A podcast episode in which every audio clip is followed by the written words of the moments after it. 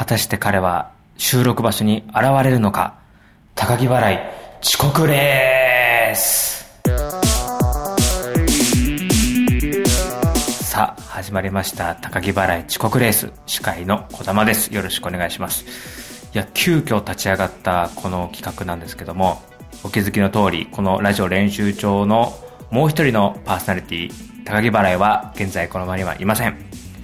ライブにバイトにオーディションと大忙しということで収録の時間が作れないと。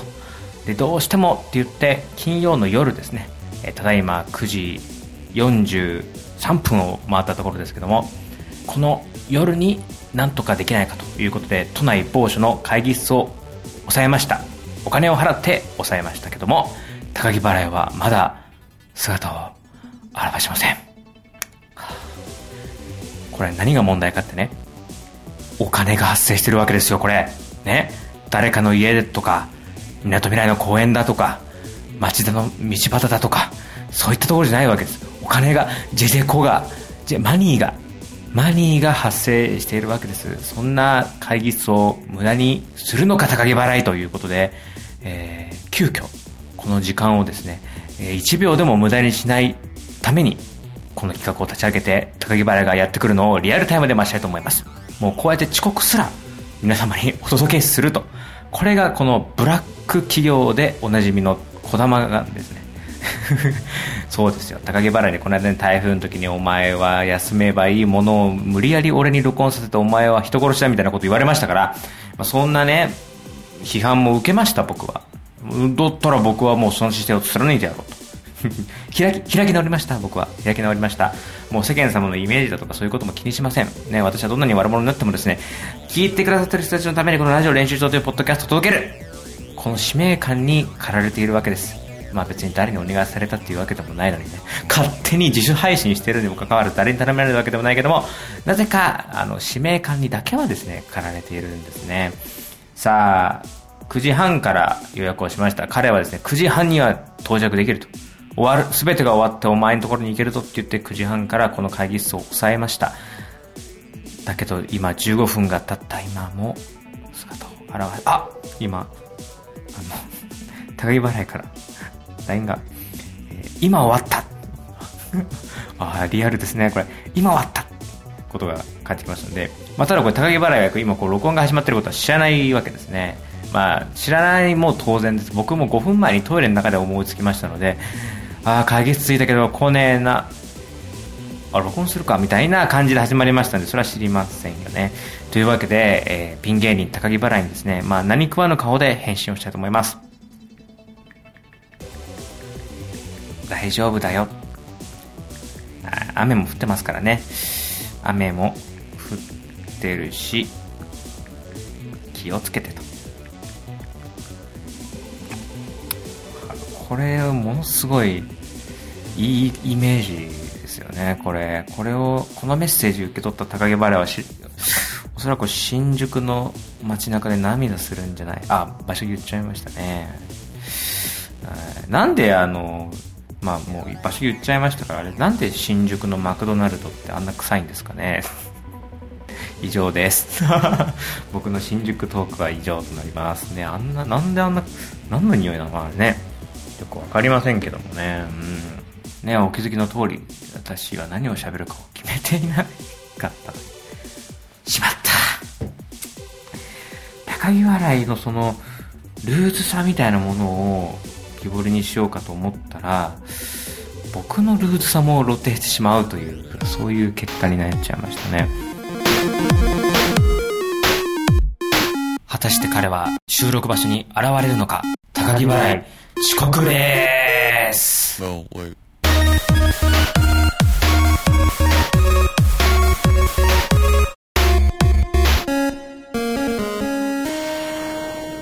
あの高木払いがですよ。僕高校の時から一緒なんですよ。でも10年間一緒なんですけども、一遍たりとも、その、浮いた話、そのラブ、ラブロマンス。ラブ、ラブロマンスな言葉ね。あの、一切聞いたことないし、まあ、本人もなんか興味がないと公言しているんですけど、そんな高木原が急にバイト先の人妻から 紹介に預かったえー、年上の独身女性と鎌倉デートに行くというね、どんな確変だっていう話ですよね。うん、飛び級、2階級特進ですよね。だから、竜補正がコアファイターでガンダムの背後を狙うクラウレハモンが操るマゼラトップに特攻を仕掛けた後、地球連邦軍が与えた賞与と同じですよね。うん、だから、竜補正並みの活躍を今、高木バレーはして、竜さんといえば、ホワイトベースって、サイドセブンからね、命からがら逃げてきた戦艦とその乗組員で運用されているわけで、民間人が非常に多いんですよね。まあ、言ってみれば難民ですね。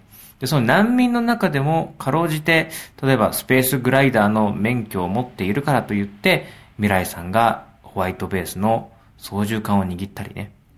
あるいは医者の卵セイラさんがね、あの通信担当して、海やアムロをおだてる、そういった役目を果たしていたわけです。そして、えー、ブライト艦長は、その中でも数少ない、えー、軍人であり、まあ、士官候補、まあ、エリートなんですかね。うん、で、その中で劉補正もまた、あの中で数少ない軍人、まあ、地球連邦軍の人間ということで、やっぱこう、民間人たちを束ねなきゃいけないみたいなね。うん、そういうところも、やっぱあったんだと思うんですよね。で、そこで、うん、やっぱこう、アムロとか、うん、戦争に巻き込まれた側、そのニュータイプの素質をね、垣間見せたがゆえに、まあそのアムロに頼られざるを得なかった、まあそういった状況もあるにせよですよ。えー、戦争を決して望んではいなかったアムロ・レイという少年を戦争に引き込んだという罪悪感もあったのかもしれません。ね、劉補正はすごいその責任感というか、うん、リーダーシップを取ってですね、そういった連邦軍とホワイトベースの間で揺れる若者たちに良き先生というかね、先輩であったんだと思うんですよね。えー、だ時にこう、叱りつけたり、時に慰めたり、時にかばったりね、えー、そういった役目を果たしていたわけです。うん。でそういった劉補正と、うん、同じ働きを 高木払いはしたんですよ。ね。ガンダムがね、爆弾をたくさん仕込んだ、まあ、敵のその、まあ、戦艦といいますか、まあ、あの、ホバークラフトをですね、なんとか食い止めてホワイトベースに激突させまいと踏ん張ってですね、でも、すごい推進力でガンダムも抑えるのに必死っていうところにその背後をですね、クラウレハモンが操る、あの、ランバラルの愛人ですね。クラウレハモン操るマゼラトップ、ね、マゼラアタックというですね、あの、まあ、戦車があるわけですけども、そのマゼラアタックという戦車の砲台部分が戦闘機となってこう分離して飛べるんですよね。単独で。で、その分離して飛べる部分がマゼラトップって言うんですけども、そのマゼラトップでガンダムの一番装甲が弱いと思われる背中部分にその方針をピタリとつけてですね、この至近距離だったらガンダムであろうとも、ひとたまりもないであろうと。クラウレハモンはそう考えて近づくわけですね。で、一発ドカンと撃つ。一発目、ガンダムが背中にしよっていたシールドに防がれて、なんとか助かる。だけども、もう一発撃たれたら、もうガンダムは終わり。それどころか、そのガンダムが抑えているホバークラフトに仕掛けられたたくさんの爆薬が激突、爆発、炎上し、ホワイトベースもろとも、コッパみじんだ。そんなさなか、ぐーっと飛んできたのが、一機のコアファイター。そのコアファイターが、そのマゼルトップの土手っ腹にぐしゃードカーこの決死の特攻で、ガンダムは助かったわけです。なんか、高木から LINE が来ましたけど、まあ、ちょっと邪魔ですね。今いいとこなんで。で、助かった、助ドカーン助かった。うわアムロ、本当に命からがらというところでした。コアファイター、誰が乗っているんだ？その時はもう、混乱の中ですから、誰が乗っているのかもわからない。まあ、そんな状態で誰かが特攻を仕掛けた。誰だろう？と思ってホワイトベースに戻ると、竜補正の姿がないわけですね。そんな竜さんと同じ働きをしたのが、今、Now 遅刻中の高木払いさん。今こうしてる間にも、この会議室のマニーが、この会議室のレンタルマニーが、無駄になっているんですね。あ、あそう、LINE 来てた。あとちょっとって LINE が来てますけども、じゃあ僕はですね、わかった。で、これ今のこうビルの、まあ、とある階にいるんですけども、ちょっとそれで指示出しましょうかね。えー、あの、さっきね、地図を送ってますからね。うん。うん。さっきの地図に載ってるビルのこの階に来てくださいねと。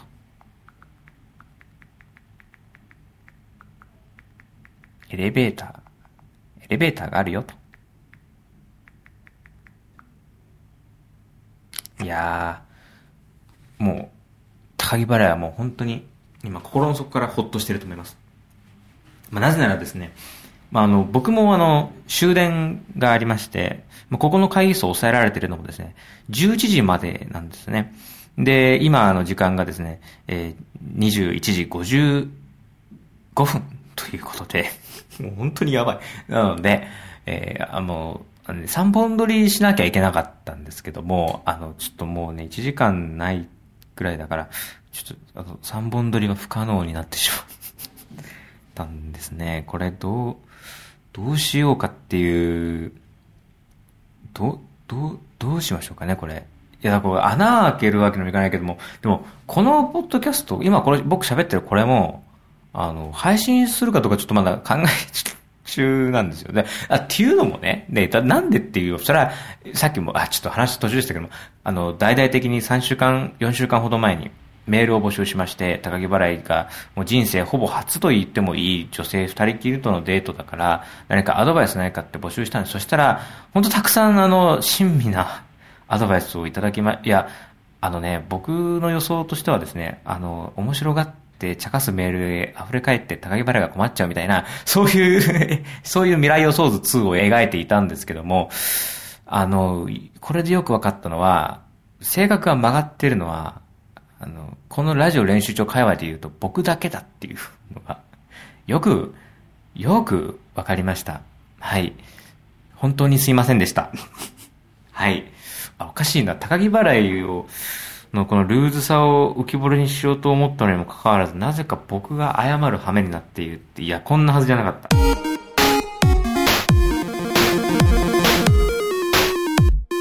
果たして彼は収録場所に現れるのか高木払い、遅刻でーす。No,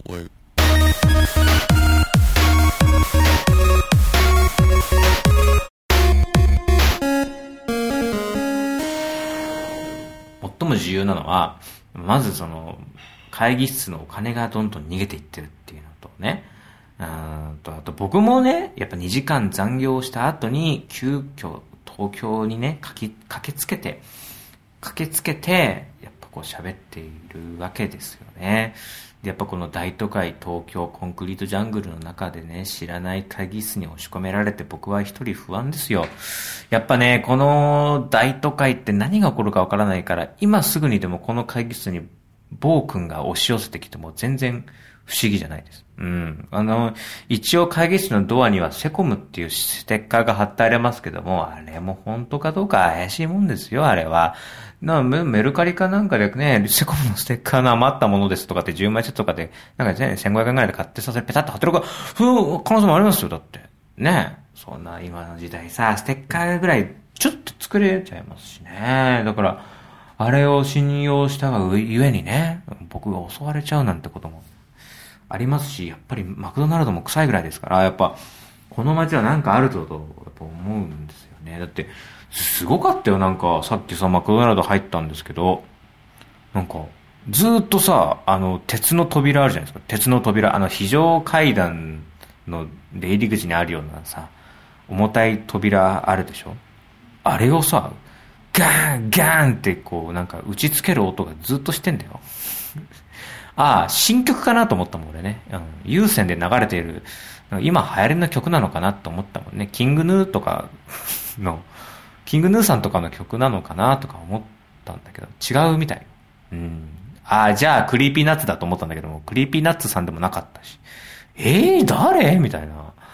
えー、一周回って、小田和正かみたいな予想も立てたんですけども、どうやら荒くれ者っていうね、あの、僕聞いたことないんだけど、そのアーティスト名は。荒くれ者とかっていう呼び名で、なんか活動している若者なのかな？ヒップホップグループなのかな？なんか、なんか B, ファ B 系のファッションに身を包んだ人たちがいたんで、まあ、それがね、すごいあの、なんかこう BGM を奏でてくれて、そういう素敵なあのお店で時間を潰してたんで、やっぱ僕はやっぱソースはしちゃいますよ。僕はやっぱこう、東京とかこう、都会にあんまりいいイメージがないね。まあ、言っちゃえばね、僕の地元横浜だってそんなにいいイメージはないですよ。ないですけど、でもやっぱね、レベルが違うなっていうね。まあ、受動ああした風に言うと、団地っていうね。団地っていうね。うん。あの、まあ、僕一人の時はこうやってガンダムポッドキャストに早変わりするんですけども、そうなんですよ。アニメじゃないんですよ。本当のことなんですよ。今さ、話題になってるじゃないですか。いろいろ。その芸能界のね、そのごたごたみたいなのがね。岡村隆史さんのオールナイトニッポンをタイムフリーで聞きながらここまで来て、で、今のその大河の現場のね、その、大変さみたいなことを、こう、聞いてね、ここまで来たんですよ。それやっぱ、そういうこともあるんじゃないかっていう。新宿だと。もう全員そういうことやってる人なんじゃないかってしか見えないもん、もうだって僕からすらば。うん、僕からすらば。うん、ほんとそう。あ、高木払いから LINE が。あ、なんかビルの入り口がわからないそうですね。なん、なん、え、なんでわかんないの？なんえ、なんで？えガラス張りの扉あるよねねえ、皆さんね。知らねえ。まあね、指示を送りましたけどもね。なんか既読つくのがすげえ遅いんですよね。さあ、時刻は10時を回りました。おはようございます。いやー、どうしましょうかね。今、ね、僕のこの相方、相方ってね、ほん、お笑いの相方ではなくて、このポッドキャストの相方である高木笑いというピン芸人が、えー、収録現場30分以上遅刻してるということでね、こう録音もままならないという状況。本当にだって、やばいよね。だってこれ11時までしかないくて、もう1時間切ってますから、日本撮りがもうできない。あ、あ、来た来た。写真付きで 来ましたけども、なんか全然違うところの写真が送られてきた大丈夫か高木笑い？これは。東京笑いはだって都内住まいのはずなんですからね。こういう状況も慣れてるはず。えー、なんでだ？なんかね、よくわかんないですね。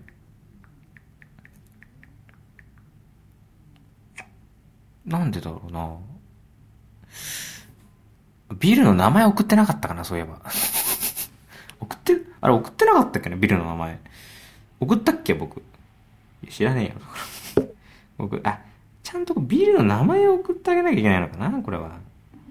でもね、目印となるものもたくさんありますからね。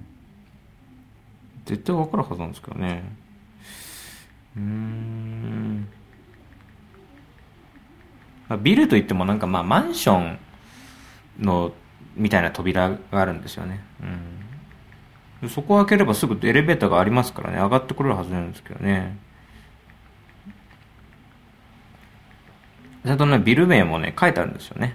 うん、さあ。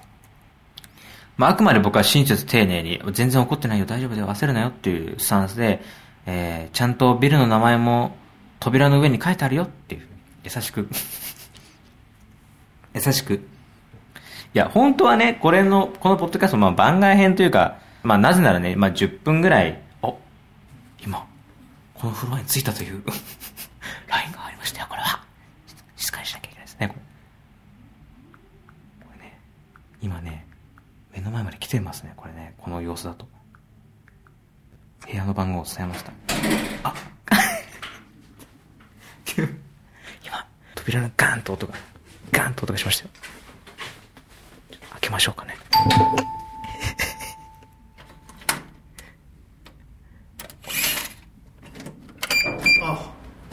あ申し訳ない。もうすぐ撮ろ遅いよ高木。ういやちょっと。もうもう撮ってるよ。あもう撮ってんの。2本ぐらいいける感じになりそうだな。ちょっとめちゃめちゃ急いだ。もうもうあと残り56分で終わりよこの1本目が。1本目終わんのかえーす No, wait.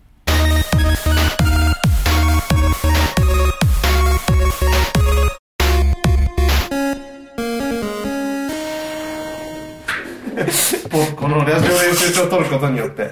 全部を。いやいやいや。もう撮っちゃってるよ1いや本目よかったでもよかったよかった。それで。大丈夫？そのメガネがもう雨。そうですよ。本当に今日の雨はめ人生で一番最悪の雨かもしれないなんか。え今なんかその全てを失いかけたって言ったけどどめちゃくちゃなんかこう話せる範囲。監督があって、まあ、すごいお世話になってる人で。今ね今今日ね。そう今日見てあったあった。見ててではい。結構して、うん。9時半集合だったでしょここ。そで終わったのが9時45分とかで もうその時点で終わりで。で先輩監督中だからそんな携帯も見れないし時間も分かんない、でも多分これは長いから、過ぎてんじゃないかなっていうふうに思って。でそれでまあ過ぎて、で終わってもうすぐに立ち上がって、で結構その先輩の監督見に行って周りに先輩の芸人もいっぱいいる中で、なんかそそくさとなんかこう帰る感じがなんかこう印象悪いなっていうのを自分でやりながらもやもやもやもやしながらね、で、まあ、一個妙だなと思ったのは、うん。その児玉がその、まあ、今会議室借りて撮ってくれてるんだけど、うん。降りてこなかったのよ全然。あんな俺ここ多分使ったことあったら1回ぐらい。あ本当？でめちゃくちゃ分かりにくいとこだった気がするなと思いながら近くまで来てから、なんなら1回で待ってりゃすぐなのになんか全然降りてくる気配もなくこの会議室の中であったかい会議室の中でこう雨だから嫌なのかなと思いながらずっしり構えてるからなんだこいつと思いながら全然出てこねえじゃんと思いながらえだって9時半から撮っててだって俺さすがに1回だ雨ふ雨降ってながらでは待てないでしょだって。いやいや、まあ、その、そろそろ、そろそろみたいなのを言ってる段階で降りてきて、あなるほどね。で、よーって迎え入れたらスムーズだなと思ったけど、まあでも撮ってんならしょうがないよ。そうなんだよ行けなかった理由はもうマイクの録音ボタンを押したからっていうのが正解いや、まあ、めちゃくちゃこう、テンパってるよ、今。本当に。いっねぱいいっぱいっていうかなんか。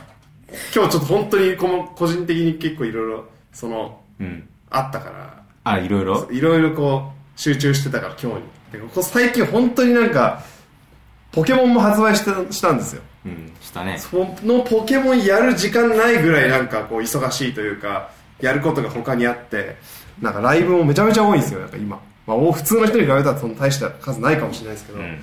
僕にとってかなり多くて、ん。それもなんかこうポケモンを妨げられてる気もするし。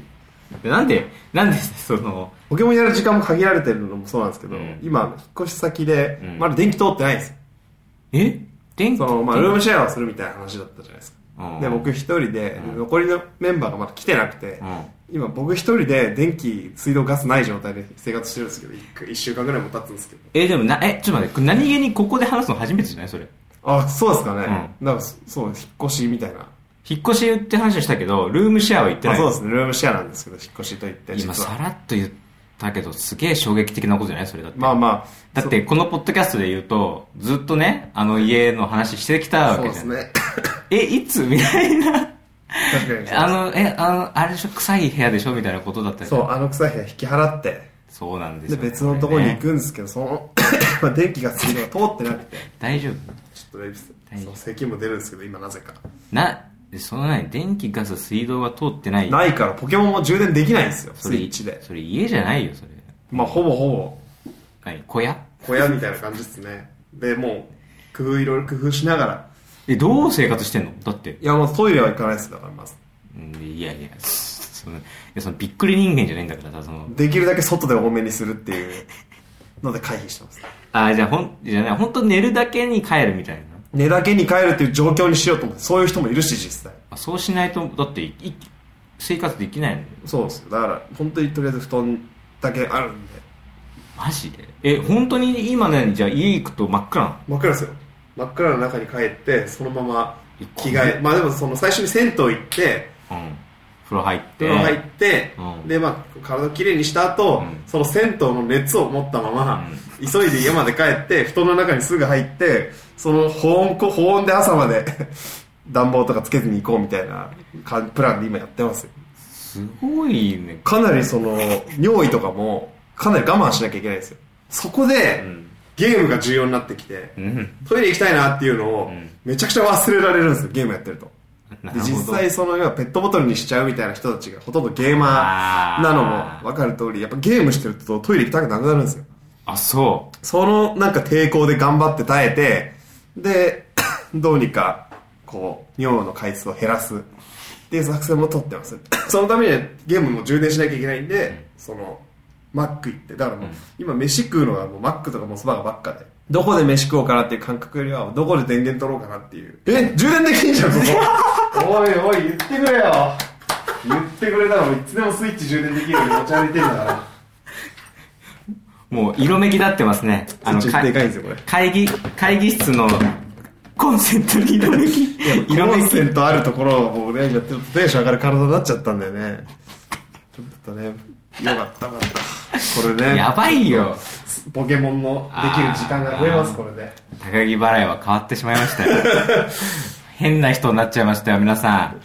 皆さんこの短い間に僕の知らない高木払いになってました。よあでも今ちょっとあの結構いっぱいいっぱいなんです。バイト中こういろいろそのこの日あの仕事できるみたいなの振られたりして。でその日に別の人と食事の約束があって、でその食事の約束を、そのごめんあのキャンセルできないかみたいな連絡をして、うん。でその間にその、まあ、ちょっと主催でイベントやろうとしてたそのイベントの,、そのメンバー固まって日程も決まって、じゃあこの日でお願いしますって言った後に一人がちょっと来れなくなっちゃって、それでじゃあまため日程ずらさなきゃいけないってなってその主催の人に日程をずらすっていう連絡をして、でそしたらそのさっき電話が来て、うん。そのなんか結局その食事の日の,、あの仕事はバラシになったみたいになって、うん。で食事ちょっと行けないってなったけどやっぱり行けますみたいなうん。連絡をし直してみたいなのにの渦中でうん。雨も降ってて先輩の単独終わって、ん。すぐ抜けて出てきて、でポッドキャスト撮って、で明日オーディションで,、いろいろそのやんなきゃいけないみたいな。こっから小道具取りに実家帰って。小道具取りに実家帰ってでこれから？そうですよ。この今日はだから実家ですよ。今日？まあ実家だから電源あるんでそれは嬉しいですけど、うんそこかよ。実家帰ってからまたやんなきゃいけないってそのなんかこう思いがあったんですけど今ここでちょっと軽く発散したことによってうんちょっとすっきりしました やっぱこう。高木がこんなに声を上ずりながらフリップを食べる姿初めて。ちょっと喉やられちゃったよ今。いやというわけで高木払いさんのはい。遅刻タイム32分でした。おめでとうございます。いや本当にね。そうよかったです本当に。発散できてよかったです逆にこの。いやじゃあ今週はもうねそろそろ終わらないと。いや最速でつきましたよ僕本当に。相当ショートカットしました。いろんな人間になんだあいつ愛想悪いなみたいに思われながらたどり着きましたよ。いろんなものを犠牲にしてね。いやーただねこの会議室だってただじゃないわけです。まあそれをやっぱありましたね。ね。児玉がこう出すみたいな感じで 言ってたんでそれこにやっぱ敬意を表してその児玉にとって俺が来ない1分1分は血の1分。っていうことだと思ったんでね。そうですよ。そのためにそこはエロい。1秒でも無駄にしないために、高木の遅刻すらをコンテンツにさせていただいて。いうありがとうございます。そこへのリスペクトで僕は来ました。というわけでね、はいちょっとじゃあ終わりましょう、はい。というわけでさよなら。さよなら